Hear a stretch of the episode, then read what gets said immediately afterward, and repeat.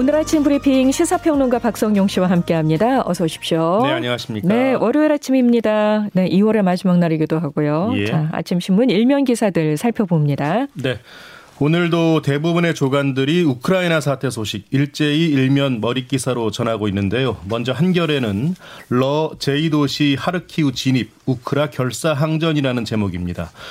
우크라이나가 러시아의 침공에 결사항전하겠다는 태도를 꺾지 않으면서 이 전쟁의 초반 전개 양상이 러시아의 의도와 다르게 흘러가는 모습이라고 했습니다.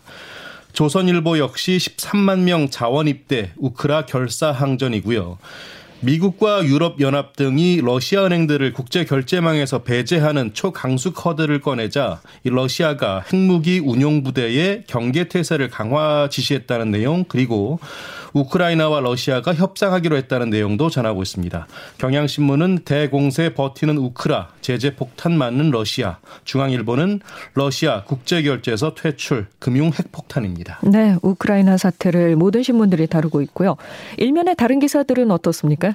네, 야권의 단일화 결렬 소식도 비중 있게 보도하고 있는데요. 경향신문은 윤 결렬 통보받아 안 협상 시한 종료 물 건너간 단일화 논의. 또 중앙일보는 윤석열 안철수 단일화 결렬 수순. 한결에는 단일화 결렬 내탓 앙금만 쌓은 윤안입니다. 오늘로 예정된 투표용지 인쇄를 앞두고 양쪽의 물밑 협의가 이어졌지만 결국 야권 단일화 논의가 후보 간 감정 싸움으로 번지면서 파국 수순으로 치닫는 모양새라고 분석했습니다.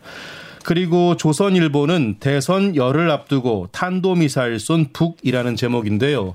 북한이 28일 만에 무력 시위를 재개했는데 한미를 압박하기 위한 도발을 멈추지 않고 있다고 했습니다. 엄중한 유감을 표한다는 청와대 입장과 함께 여야의 대선 후보의 반응도 전했습니다. 네. 자, 코로나 상황 살펴보겠습니다.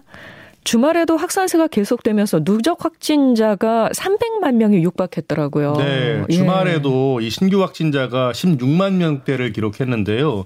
이로써 누적으로는 300만 명, 재택 치료자는 80만 명에 가까워졌습니다. 네, 네. 오늘 발표될 확진자 수는 14만 명 안팎이 될 것으로 예상이 되고요. 이런 가운데 김부겸 국무총리가 이 코로나 대응에 대한 SNS 입장을 통해서 밝혔는데요. 다른 나라들이 위기를 겪는 것에 비하면 지금 우리 상황은 분명 관리 가능한 수준에 있다고 말했습니다. 네. 또 현재 위중증 환자 수와 사망자 수, 병상 가동률 같은 핵심 방역 지표가 이 비교적 안정되게 유지되고 있다고 설명했고요. 이어 김 총리는 오늘부터 모든 중앙부처에서 인력 3천 명을 일선 보건소를 돕기 위해 차출하고 군에서도 1,000명을 파견한다고 했는데요. 예, 그러면서 과도하게 불안해하지 말고 지금처럼 잘 버텨내자고 강조했습니다. 네.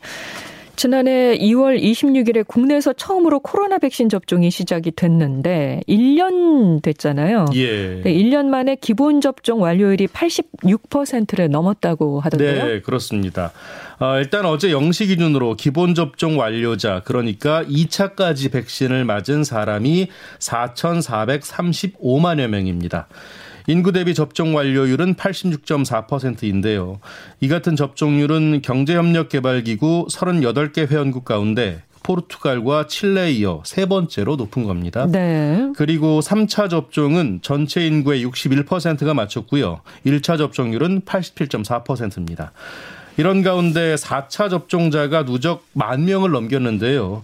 현재 4차 접종은 만 18세 이상 면역 저하자 가운데 이 3차 접종 후에 4개월이 지난 사람을 대상으로 당일 접종을 하고 있는데 오늘부터는 온라인을 통해서도 예약이 가능합니다. 네, 모든 사람을 대상으로 하는 건 아니고요. 그렇습니다. 18세 이상 면역 저하자 가운데 이제 어 3차 접종 후에 4개월이 지난 사람 대상입니다. 예.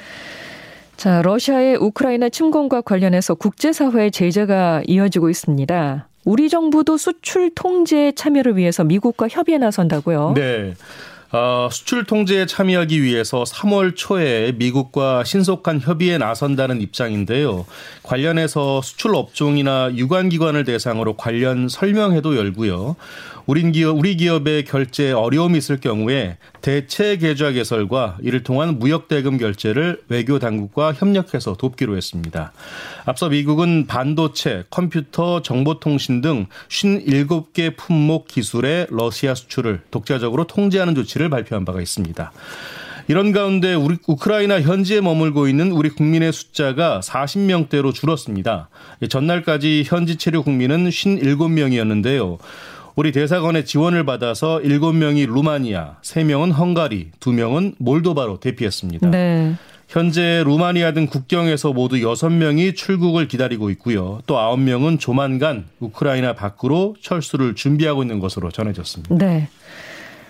어, 중대재해처벌법이 시행된 지 꼭 한 달이 됐습니다. 이 산업재해로 숨진 근로자가 이 중대재해처벌법 시행 전 같은 기관과 비교를 할 때 감소한 것으로 나타났다고 하죠. 네, 그렇습니다.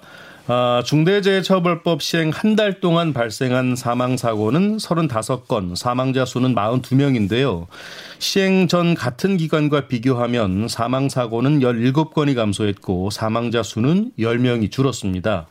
특히 건설업에서 사망 사고와 사망자 수가 50% 이상의 큰 감소율을 보였는데요. 이 집계를 중대재해처벌법 적용 대상인 50인 이상 사업장에 한정을 하면 법 시행 후 한 달간 사망 사고는 9건, 사망자는 15명이 발생한 겁니다. 네. 지난해 같은 기간에 비해서 사망 사고는 55%, 사망자 수는 25% 줄어든 수치고요. 중대재해처벌법이 효과가 있다. 보여지네요. 네, 일단 그렇게 보여집니다. 역시 건설업 분야 감소율이 두드러졌는데요. 다만 제조업의 경우에 사망 사고는 33%가 감소했지만 사망자 수는 오히려 50% 늘었습니다. 관련해서 노동부는 이 사망자 3명이 발생한 경기 양주 레미콘 제조업체 매몰 사고 등 한 사업장에서 여러 사망자가 발생한 사고 탓이라고 설명했습니다. 네. 어, 사실 시행된 지 한 달밖에는 안 돼서 이 효과 여부를 판단하기에는 좀 이른 감이 있는데요. 하지만 중대재해를 막기 위한 기업들의 의지는 엿보이고 있는 것 같고요. 네. 분명히 의미 있는 수치인 것 같습니다. 네, 알겠습니다. 자, 긴급 상황이 발생할 때 위치 찾기에 유용한 국가 지점 번호라는 게 있답니다. 네. 어, 좀 생소했어요. 저도 이 얘기를 들으면서. 예. 근데 이 국가 지점 번호가 어, PC와 모바일로 확인을 할 수 있게 된다고 하는데요. 이게 어떤 내용입니까? 왜 우리가 일반적으로 거주하고 있는 지역에는 도로명 주소라는 게 부여되어 주소가 있죠. 예. 예. 근데 우리가 산악이나 해안 같은 지역에는 이 도로명 주소가 부여되어 있지 않습니다.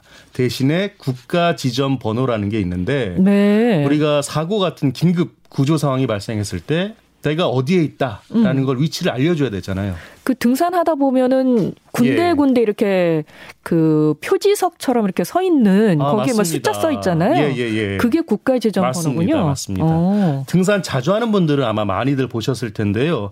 한글 두자와 숫자 8자리로 되어 있고 현재 전국에 7만 4천여 점이 설치되어 있습니다. 네. 아, 그런데 지금까지는 이 공간 정보 보안 등의 이유로 인터넷 지도 등의 국가 지점 번호 설치 위치를 공개하지 않았습니다. 아, 이 때문에 긴급 상황이 발생했을 때 국가 지점 번호판이 설치된 위치를 직접 찾아다녀야 하는 어려움이 있었습니다. 네. 그런데 정부가 오늘부터 이 국가 지점 번호 및 번호판 위치를 주소 정보 홈페이지에 공개하기로 했고요. 다음 달 18일부터는 모바일로도 서비스가 된다고 합니다. 네. 인터넷 포털이나 지도 앱을 통해서 실시간 위치 찾기를 할 수도 있고요. 자, 재난을 당했을 때 신속하게 위치를 정확하게 알릴 수 있는 만큼 피해를 줄이는데 일정 정도 역할을 할 것으로 기대가 되고 있습니다. 그 국가지점 번호를 알 수 있는 주소 정보 홈페이지 주소가 있습니까? 네, 그렇습니다. www.juso.go.kr입니다. juso.go.kr 주소군요. 예, 네, 그렇습니다. 예, 주소.go.kr. 예.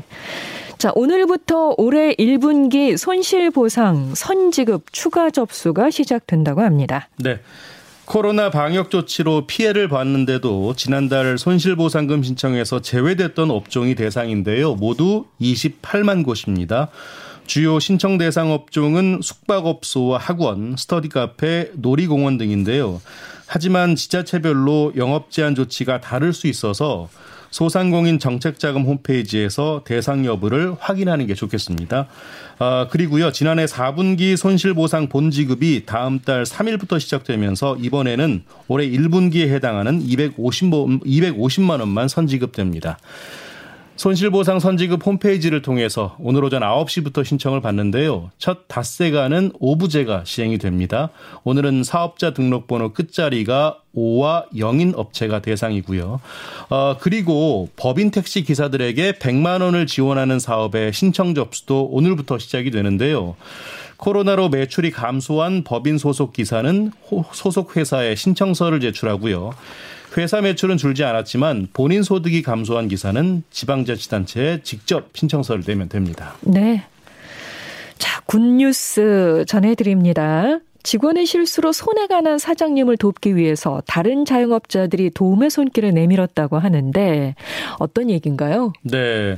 아, 지난 24일 한 자영업자 온라인 커뮤니티에 각 티슈 그러니까 갑티슈죠. 이 주문 실수로 2천만 원어치 추가 주문했어요라는 제목의 글이 올라왔는데요. 이 작성자 A 씨는 자신을 납품 대행업체를 운영하는 한 자영업자라고 소개했습니다. 아 근데 이 A 씨는 대형 트럭에 가득 실린 갑티슈 박스 사진을 올리고 이 모델하우스에 납품할 것인데 직원이 실수로 이만큼이나 더 주문을 넣어버렸다고 설명했는데요. 2천만 원어치요? 그렇습니다. 그러면서 2천만 원어치 진짜 눈물 난다. 오래 보관할 것도 없고 평생 써도 다 못 쓸 갑티슈들 하면서 이 단순 실수라서 뭐라 할 수도 없고 이거 어쩌면 좋나라고 토로를 했습니다. 네. 이 같은 A 씨의 글에 일부 자영업자들이 추가 주문된 갑티슈 일부를 자신들이 구매하겠다며 팔을 걷고 나섰는데요. 결국 이 대형 화물 트럭을 가득 채울 만큼 많았던 갑티슈는 네티즌들의 도움에 모두 판매가 됐다고 합니다. 아, 정말 다행이네요. 예. 예. 사실 코로나에 가장 어려운 분들이 바로 자영업자분들일 텐데요. 네, 네. 어, 본인들도 힘들 텐데 이 이웃의 어려움에 함께 소민을 내미는 모습에 많은 분들이 감동하는 것 같습니다. 아, 정말 마음으로부터 우러나는 박수를 보내드립니다. 네.